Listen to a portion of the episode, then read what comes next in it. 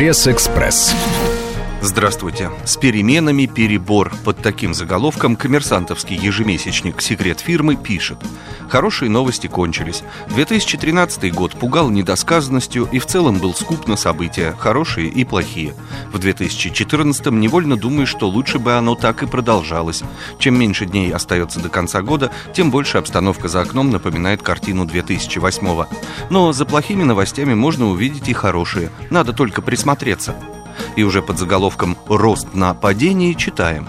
Переработчики рыбы откармливают лосося, ритейлеры строят теплицы, а частная медицина расцветает из-за сокращений в медицине государственной. Секрет фирмы нашел отрасли, которые в 2015 вырастут именно потому, что в экономике все плохо. Против диплома нет приема. Россиянам могут запретить работать не по специальности, объявляет в заголовке газета «Московский комсомолец».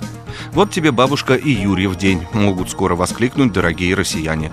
Те, кому довелось работать на государственной и муниципальной службе с 1 января 2016 года, остальные с 2020. Годунов приписал крестьян к земле, Петр I приписал к заводам, Сталин к колхозам, а Госдума, похоже, собралась привязать россиян к дипломам об образовании. Работать по специальности и никаких гвоздей. Как стало известно вчера, именно в таком жестком виде планируется принять законопроект, еще в июне внесенный в Госдуму правительством. В первоначальном варианте он предусматривал простую норму, умещающуюся на полутора страницах текста. Государственные внебюджетные фонды, государственные и муниципальные учреждения обязаны принимать на работу только таких сотрудников, которые соответствуют профстандартам, разрабатываемым Минтруда еще с 2013 года. То же самое, если больше половины организаций находится в государственной или муниципальной собственности. Ну ладно, хозяин барин. Хочет государство брать к себе только людей с дипломами по специальности, кто может ему запретить? Однако, по появившейся в среду информации, эту норму хотят распространить на всех работников и работодателей.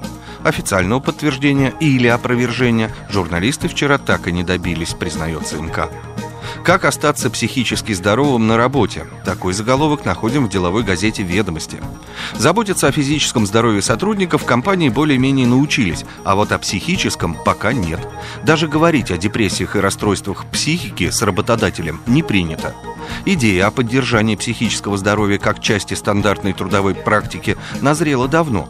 По прогнозам Всемирной организации здравоохранения, депрессия станет второй по значимости причиной инвалидности уже к 2020 году, а продуктивность человека, который страдает от депрессии или других пограничных расстройств, снижается в 3-4 раза, говорят медики. Со свежей прессой вас знакомил Андрей Егоршев. Пресс-экспресс.